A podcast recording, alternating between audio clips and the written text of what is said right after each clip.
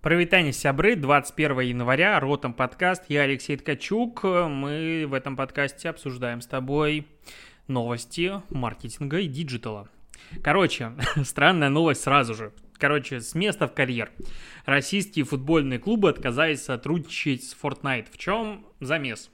А, в Fortnite в ближайшем обновлении появляется возможность игрокам примерить а, форму разных футбольных клубов, какие-то там режимы футбольные появляются, неважно. Суть в том, что появляется футбольный мерч.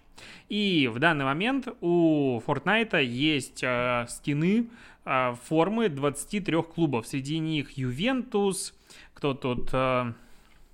Манчестер, а, Интер, а, не знаю, кто тут еще какие-то неизвестные мне, Севилья, Боруссия, ну, короче, много достаточно больших клубов, не все топовые, но разные из а, первой величины, скажем так, клубы есть. И что происходит? Российские клубы ну, как пишет состав, по данным внутренних каких-то там источников. Короче, российские клубы отказались предоставлять лицензию на свою форму э, Fortnite. Потому что это предоставлялось бы бесплатно, и как бы э, клубы ничего бы за это не получали. Fortnite ничего не платит, но при этом как бы тебя продвигает таким образом. А российские клубы сказали, нет, нам нужна какая-то сумма за лицензию. Я охренеть в каком шоке. Во-первых, я в шоке от того, что российским клубам в принципе это предложили, потому что клубов в мире много есть. Но то, что игроки в Fortnite смогли бы одеться в клуб, не, в форму, не знаю, Зенита, Спартака или что-нибудь еще, я не знаю, кому предлагали, но они отказались. А, и таким образом, опять же, клуб мог бы пиариться в игре, которая ставит мировые рекорды с точки зрения онлайна, в игре, которой были все самые крупные онлайн-концерты, прошли там с безумным количеством аудитории, она супер популярна. Это, по сути, как отдельная соцсеть сегодня, ну, то есть настолько много там игроков. А, видимо, российский футбол настолько крут, что ему не нужен пиар в играх, и я от этого, честно говоря, в шоке. С точки зрения количества людей, надо сказать о том, что Netflix пробил планку в 200 миллионов подписчиков, которые платят деньги. Соответственно, в четвертом квартале превысила отметку в 200 миллионов человек, у них подписная база, и чистая прибыль в 2020 году почти 2,8 миллиарда долларов, а, а выручка 25, ну, ровно написано, миллиардов долларов по сравнению с 20 миллиардами годом ранее. И причем вроде бы как они из этих 25, ну, сейчас заработали 25 миллиардов, на следующий год планируют потратить, насколько я помню, около 20 миллиардов долларов на контент. И здесь мы приходим к следующей прикольной мысли, что по сути с Netflix сегодня, ну там завтра и послезавтра смогут конкурировать только такие же крупнейшие IT-гиганты и корпорации типа Disney, HBO, мне кажется, уже не сможет конкурировать, э, возможно, Amazon. Ну и в принципе все.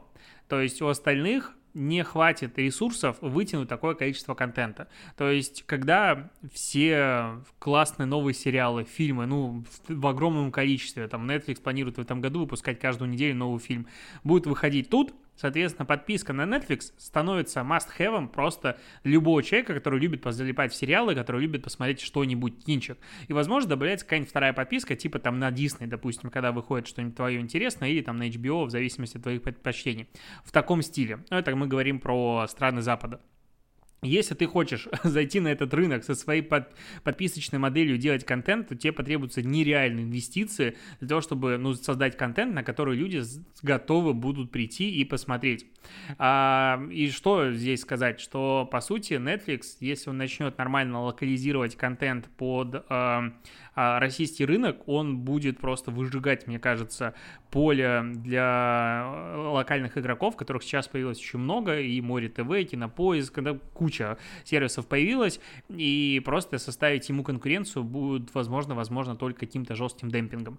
А мы, на мой взгляд, видим рождение какой-то следующей огромной монополии, и что-то мне кажется, что Диснею будет очень сложно э, Netflix прям Хотя у Disney очень много франшиз, которые всем интересны, если они будут активно эксплуатировать, они вроде бы будут их эксплуатировать в производстве сериалов, то побороться, побороться смогут, как бы денег у них тоже хватает. Но глобально, конечно, Netflix, мне кажется, догнать будет очень проблематично. А в Питере тут выбирают э, жители Санкт-Петербурга, выбирают логотип общественного транспорта. Есть даже голосование на сайте org.spb.ru слэш выбор логотипа, и голосовать можно да, я, конечно, проголосую, я выбираю, допустим, единичку, нажимаю а, капчу от а, Гугла, я проголосовал, и сейчас, ну да, а, короче, есть 5 логотипов, 3 мне не нравятся, это 3, 4 и 5, выглядят очень как-то странненько, а первый, второй прикольный. Первый, это как будто... М- как он называется, якорь, два якоря, ну так вот, э, перекрещенные в формате такого креста, и написано «Транспорт Санкт-Петербурга». Чуть похоже, мне кажется, Лебедев э, мог делать, э, и точнее его студия. А второе, «Транспорт Петербурга», такой бирюзовый оттенок, и очень лака- лаконично, но странно прикольная ПТП, вот совмещение. Короче, я не знаю, как это объяснить, это надо видеть. В подкасте невозможно объяснить. И судя по голосам, логотип 1 а сейчас имеет 903 голоса, логотип 3 имеет 913 голосов. Почему за него голосуют люди, мне вообще непонятно. Выглядит максимально стрёмно, а, выглядит как а, палка сверху, три палки снизу, они разделены одинаковыми интервалами и создается какая-то буква П. Ну, короче, очень странный логотип, не понимаю, кто может за него голосовать. Но, что мы сделаем? Открываем, допустим, Chrome в режиме инкогнито, и голосуем. Нет, не голосуем опять. Прикинь, нет, э, я не могу проголосовать в режиме инкогнито второй раз. То есть есть защита даже от такой простой накрутки. Вот это, конечно, восторг. Я надеюсь, что логотип первый победит. Третий мне не нравится. Но в целом а, Прикольно, что жители сами за это как бы голосуют. А, жалко, что я, правда, этого нигде не видел. То есть я это увидел, это голосование случайно на составе. А, как бы сам выбор логотипа достаточно ну, не важная вещь, но как бы она определит а, то, что будет нарисовано на остановках, на общественном транспорте, много где, и как бы это хотелось бы привлекать сюда какое-то большее количество медиа внимания, то есть новостные телеграм-каналы вообще об этом не писали. 26 числа заканчивается голосование, то есть, можно сказать, оно еще в разгаре, а, но мы опять же сталкиваемся с мыслью о том, что люди очень редко знают, чего они хотят, и часто выбор аудитории может очень не совпадать с тем, что на самом деле типа классно, поэтому поэтому это очень опасная штука. Я, наверное, сам никогда не решился бы на такую вещь. То есть я помню, когда менял свой логотип Native, а это как бы, мягко говоря, несравнимые вещи. Логотип какого-то локального небольшого блога и логотип всего общественного транспорта города Санкт-Петербурга. Так вот, и предлагал людям просто проголосовать за варианты, которые у меня были. Они голосовали, и я как бы смотрел такой, да, все классно, но я выберу то, что нравится мне. Как бы я считаю, что так э, поступать правильно. Еще я тут, пока был на составе, заметил, что состав сейчас полностью забрендирован рекламой Instagram for Business. Вот это как бы вообще восторг. Я рекламу Instagram for Business видел только один раз, до этого, опять же, на составе, когда они продвигали свой а, кейс, в котором Kate Illustrate, а, ну, мы про это записывали отдельный блог в продажных блогерах, а, про то сотрудничество, как раз-таки первое сотрудничество официальное российского инфлюенсера, digital-креатора с самим Инстаграмом. Ну, там была прикольная такая статья кейс. Вот тогда они его пиарили, а сейчас прям а, сверху растяжка, справа сайдбар, слева слева какой-то маленький, ну, на составе ублюдский баннер абсолютно выглядит, и а, включайся, реальный рост, Инстаграм, настрой связь с клиентом, построй связь с клиентом, построй сообщество, короче, разные у них такие тезисы, я даже на скриншотил, перехожу на ссылку, и тут, э, что здесь, включайтесь в работу с Инстаграм, и какое-то большое количество очень стрёмных кейсов, вообще непонятно, причем они не локализованы даже, то есть как бы страница русскоязычная, рекламная кампания, знания э, на, рус, ну, на э, российском медиа про маркетинг э, для пользователей русскоязычных, ты попадаешь на страницу, тут большое количество кейсов, ты нажимаешь читать, э, появляется какое-то всплывающее окно сверху справа на английском языке. Вы чё, охренели? Как это может быть такое? Я, конечно, понимаю, что, возможно, все так думают, что английский язык нативен для каждого вообще жителя России или для маркетолога и предпринимателя, но нет. А, в принципе, если мы будем смотреть на любую рекламную кампанию локальную, надо всегда локализовать для, на язык людей, которые тут живут. Типа, если ты хочешь делать какую-то рекламную кампанию для Франции и Германии, значит, во Франции должен быть на французском, а в Германии на немецком и, не знаю, какой сейчас там, на арабском каком-нибудь. Надо посмотреть в зависимости от людей. Ну, я угораю, конечно, на немецком. То есть а, почему этого не сделано, ну, в очередной раз я немножечко охреневаю. То есть я рад, что Инстаграм начал принимать какие-то телодвижения в сторону развития бизнеса и рынка в России. Ну, как бы первое, что я увидел.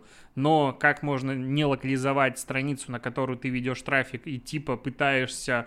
Да я даже не знаю, когда ты попадаешь на эту страницу, там ничего нет, никаких цифр нет, никаких историй успеха нет, никаких показателей. Какие-то странные истории о том, как ЛГБТ-активисты, а, афроамериканцы и все остальное в разных странах мира чего-то там делали, ну, это примерно половина а, постов, чего-то там а, активизм, альтернативные миры, забота о себе, ты переходишь, ни хрена непонятно, один пост какой-то ты можешь включить, запустить. Все, что эта страница должна мне как предпринимателю, маркетологу сказать, если, типа, какой KPI у этой рекламы, я не понимаю. Если Инстаграм так будет действовать дальше, он, конечно же, рынок, на мой взгляд, просрет, ну, это факт. Так, Тесла ищет защитника Илона Маска в соцсетях. А, короче, ищут человека а, на удаленку. А, среди требований кандидата год работы, год опыта работы в колл-центре. Не совсем понятно зачем. Возможно, стрессоустойчивость таким образом они хотят определить. Потому что колл-центр, конечно, за год это, это, это страшное время и опыт.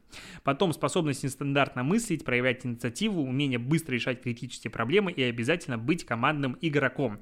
Так как пиар-отдел Apple э, Илон Маск распустил, соответственно, сейчас все скандалы за ним придется разгребать этому человеку. Возможно, это очередная пиар-история гениального пиарщика, не знаю, но в целом вакансия, конечно же, прикольная. Так, э, вчера мы с тобой немножечко обсудили продажность блогеров, и вот подкаст, по идее, наш выйдет про продажных блогеров подкаст продажных блогеров про продажных блогеров с точки зрения политической рекламы, возможно, завтра ночью, ну, как бы завтра ночью, это в четверг ночью, либо в пятницу утром, плюс-минус так. Монтируем как можем. Так вот, и там обсуждали, что блогер агентства Wildgem, скажем так, одинаковыми словами и тезисами, вот слово в слово просто проговорили одни и те же вещи, что они сомневаются там в Навальном, это санкции и все остальное. И общественность э, очевидным образом возмутилась, к ним прилетела куча хейта, а некоторые блогеры там пытались сделать какие-то оправдания. Одна девчонка, я вчера попробовал посмотреть ее сторис, я вообще не понял, как ее подписчики могут это смотреть. Я, конечно, не святой человек, но то количество мата в оправданиях, которое она вылила как ушат просто в сторис, это было страшно. Я даже думал это записать, чтобы в подкаст ставить, но потом понял, что э, ее как бы речь просто будет запикана, ну, абсолютно пик не прекращающийся, и смысла я в этом не увидел. Так вот, а, Ярослав Андреев, это руководитель, глава, основатель Wildgem, он в одной из переписок в Фейсбуке в комментариях написал, решение принял, сотрудничество с этими блогерами прекращаем. А, и типа они пропали с сайта. И на основе этого все маркетинговые СМИ пишут, что вот, как бы а, WildGem прекратил отношения с этими блогерами. В смысле? Ну, сделайте пресс-релиз, напишите что-нибудь, объясните ситуацию. То есть, как бы сейчас, на мой взгляд, на кону репутация агентства. И если вы действительно не виноваты, было бы неплохо об этом рассказать. А вот, типа, мы будем хранить тишину, как пресс-служба а, Кремля, это как вариант так себе, вот честно мне говоря, кажется, для тушения пожаров подходит. Особенно, если ты работаешь всю жизнь с блогерами, понимаешь, как управляется репутация, и стоит об этом что-то сказать. А, на основе этого заявления все начинают говорить, что они прекратили сотрудничество опять же, я не верю в то, что они прекращают сотрудничество. Я уверен, что это было согласовано со всеми внутри, потому что такую рекламу просто так не выпустить. А агентство Wildgem еще в 2018 году делало рекламу парков Собянина, и все это как бы факты известные, просто в прошлый раз как-то было всем пофиг, ну и тема была не, не такая острая. И вот прям я, меня очень сложно будет переубедить в том, что это не они, ну, продали жопу, можно сказать так, и получили какой-то хороший откат за эту рекламу. Потом оказалось, что людям не понравилось, не рассчитали риски, и решили это все по-быстрому свернуть. Но не получилось. Думаю, блогеров либо разменяют, типа, вот формата «Чуваки, давайте вы а, мы вас подставим и скажем, что это вы виноваты, но хотя блогеры тоже могут что-то сказать в ответ. Либо же э, это будет просто все в левую, будут левачить, ну, то есть, типа, публично не афишируется, что им контракты перейдут, по факту будет передавать. Ну, по-другому я не могу это объяснить. К новостям футбола. Еще немножечко, я же такой футболист. А Фонбет стал партнером Реал Мадрида, официальным спонсором этого клуба. Их там логотипы будут появляться где-то там, неважно где. В любом случае, это, конечно же, очень клево. Ну, то есть, в принципе, я не так много помню, чтобы локальные наши компании были спонсорами чего-то международного, а Первый пример, который приходит в голову, это Касперский, спонсор Ferrari, насколько я помню, на Формуле 1, и там их логотипы везде есть. Больше чего-то вот сходу не вспоминаю. Возможно, где-то Газпром там засунулся, но как бы, что это обсуждать? Так, новость про Сбер э, появилась о том, что он в полтора раза увеличил выручку от комиссии за переводы в 2020 году до рекордных 71,1 миллиардов рублей.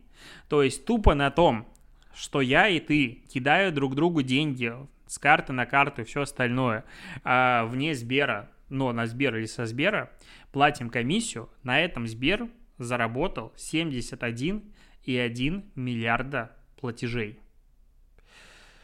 А, возможно, там еще сюда входит, э, не знаю, перевод, комиссия за переводы юридических лиц и всего остального, но а, я что-то даже как-то теряюсь в оценках всего этого. То есть, ну это прям, ну, до хрена денег. 71 миллиард рублей – это миллиард долларов, да? Ну, типа, ну, плюс-минус по курсу, в зависимости, но в любом случае. Просто на комиссии. А, очень сложно после этого Сбер любить. Ну, то есть, э, я вот ярый внутренний сторонник и фанат Тиньков, как банка. И там как бы ничего подобного нет. И даже в комментариях начали обсуждать, что вот, э, типа, в Тинькове комиссии нет, и вообще переводите сколько угодно, куда угодно. Ну, там, и, точнее, если есть комиссия, то они где-то очень в космосе находятся, можно переводить все смело. Но 71 миллиард рублей, это, конечно, прекрасно. Но, с другой стороны, надо же строить дачи людям. А с другой стороны, еще с третьей, нелегальное онлайн-казино и серые букмекеры в России фактически остановили работу. Тут э, мне пришло письмо от э, Юмани, которая теперь, э, ну, бывший Яндекс Деньги, теперь Юмани, в котором мне говорят о том, что мы вашу а, Ю-кассу остановили на 6 месяцев, по-моему.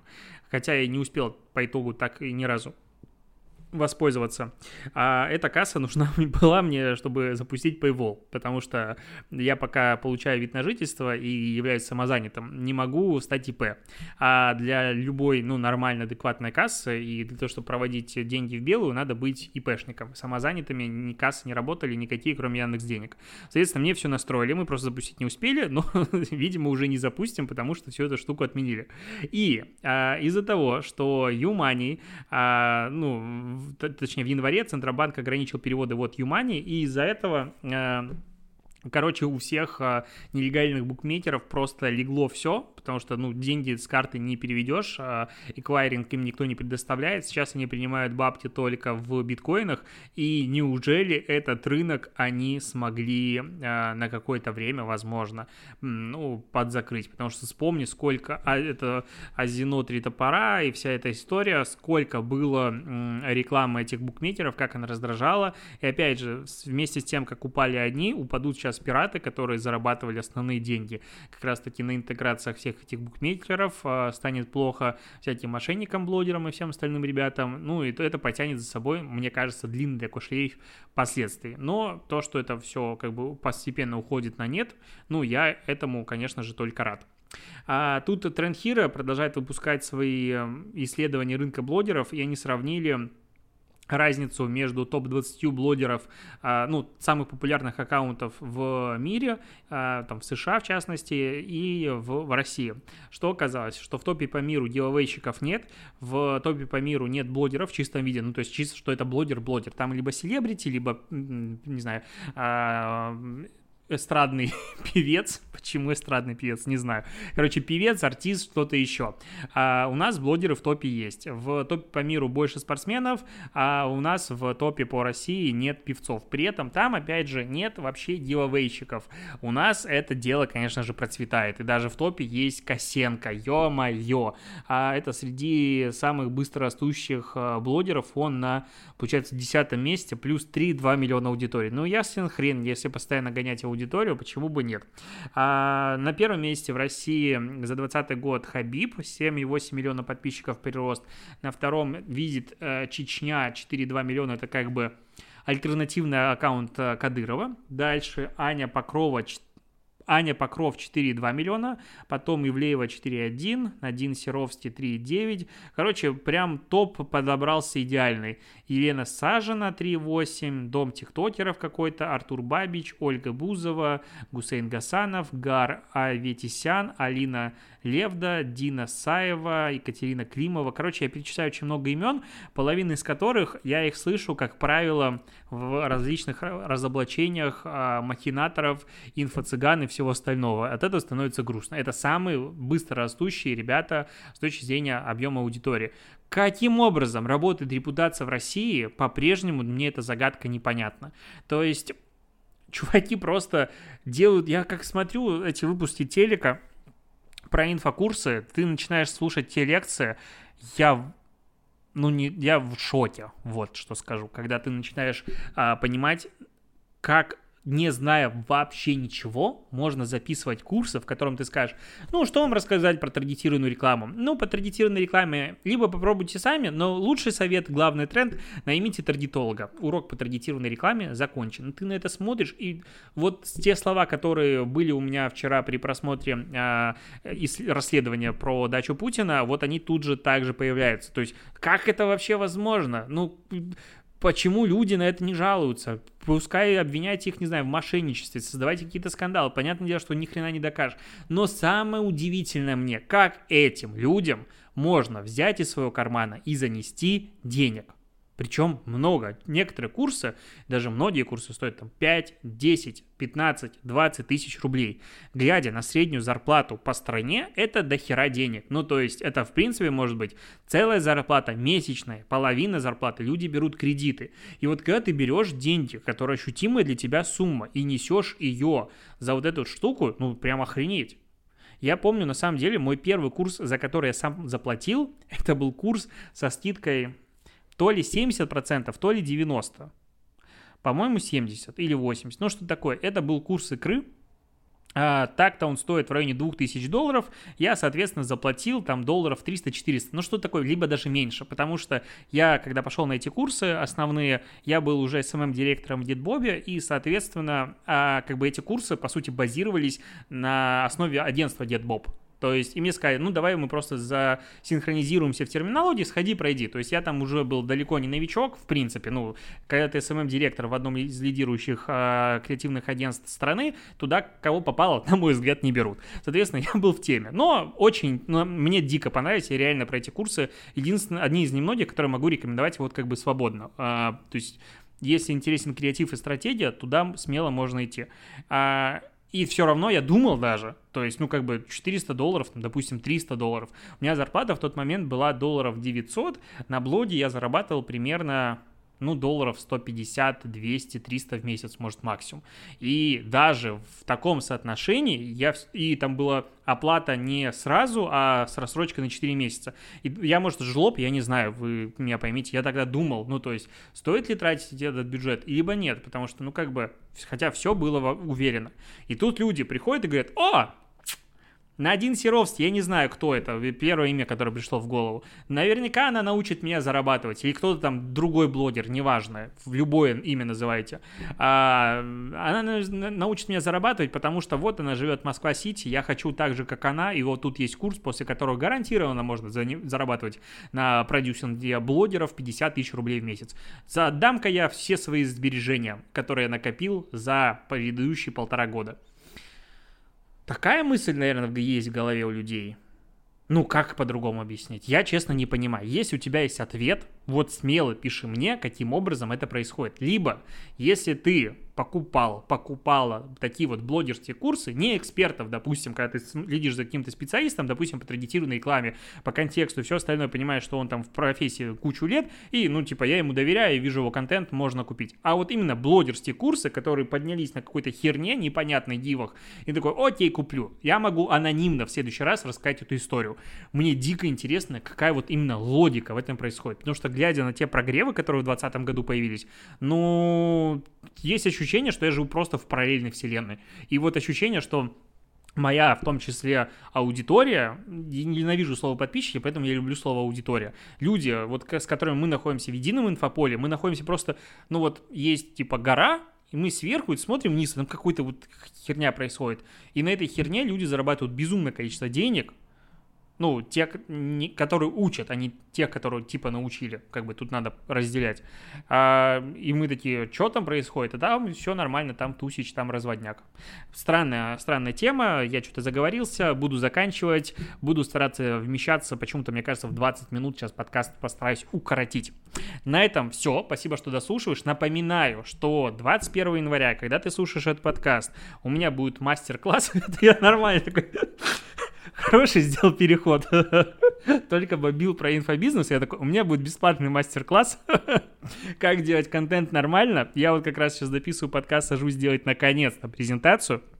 Потому что всегда в последний момент. А в любом случае, все лекции, которые я когда-либо вел, мне не стыдно ни за одну, кроме... Нет, за одну мне, кстати, лекцию стыдно. А, хотел сказать, об этом я расскажу в следующем подкасте, но хули нет, сейчас расскажу. Короче, я как-то сотрудничал с Арифлеймом в Беларуси, и они очень хорошо тогда платили, ну, то есть я помню, как-то они меня пригласили провести мастер-класс, ну, такое, выступить в Москву из Минска. Они меня, при, ну, как бы самолет оплатили, вызвали мне трансфер, все хорошо, накормили там и заплатили мне, по-моему, за двухчасовую лекцию 500 долларов. Я тогда эту цифру назвал формата, чтобы отказались. Они такие, окей, вот я не ожидал. В тот момент это было самый большой гонорар, который мне платили за выступление. В целом он и сейчас, э, с точки зрения того, допустим, сколько у меня native.ru slash rider, все цены как бы я на свои лекции э, открыты. То есть э, не принципиально меньше. Ну, то есть в принципе сопоставимо. А, и тогда я как бы офигел. Но за ту лекцию в Москве мне не стыдно, там у меня был хороший классный материал. А у меня был материал как-то, меня пригласили опять же они в Литву на выездной мастер-класс и попросили прям для самых новичков формата «Как обрабатывать контент в Инстаграме». Это был год, наверное, 2016, ну что такое, и 17, ну, короче, давно. я тогда это рассказывал. А я как бы не, не люблю про это рассказывать. Ну, тогда типа, ну, просят надо. После этого я никогда больше не рассказывал о том, как настраивать э, цветокоррекцию, как применять, э, как они называются, пресеты и все остальное. Вот за ту лекцию мне внутри стыдно. За все остальные я всегда даю как бы максимум. У меня, в принципе, это видно, мне кажется, в блоге. А, вот такая мысль. Поэтому завтра будет интересный а, мастер-класс, мне так кажется. Сейчас я его сделаю про тренды 2021 года. Немножечко перескажу и рас, раскрою больше свою статью в блоге. А, расскажу про фишки, которые все очень сильно хотят. Ну, короче, я писал про это пост, но раскрою побольше. Расскажу про контент-планирование. Короче, будет интересно. После меня будет Женя Мотин, который будет взрывать, как обычно, всем мозг, потому что он такой, надо рассказать что-то для новичков. И пошел про динамический ретардинг рассказывать. В общем, он легких путей не ищет. Поэтому на этом точно заканчиваю подкаст. Спасибо, что дослушиваешь. Э, услышимся с тобой завтра. Пока.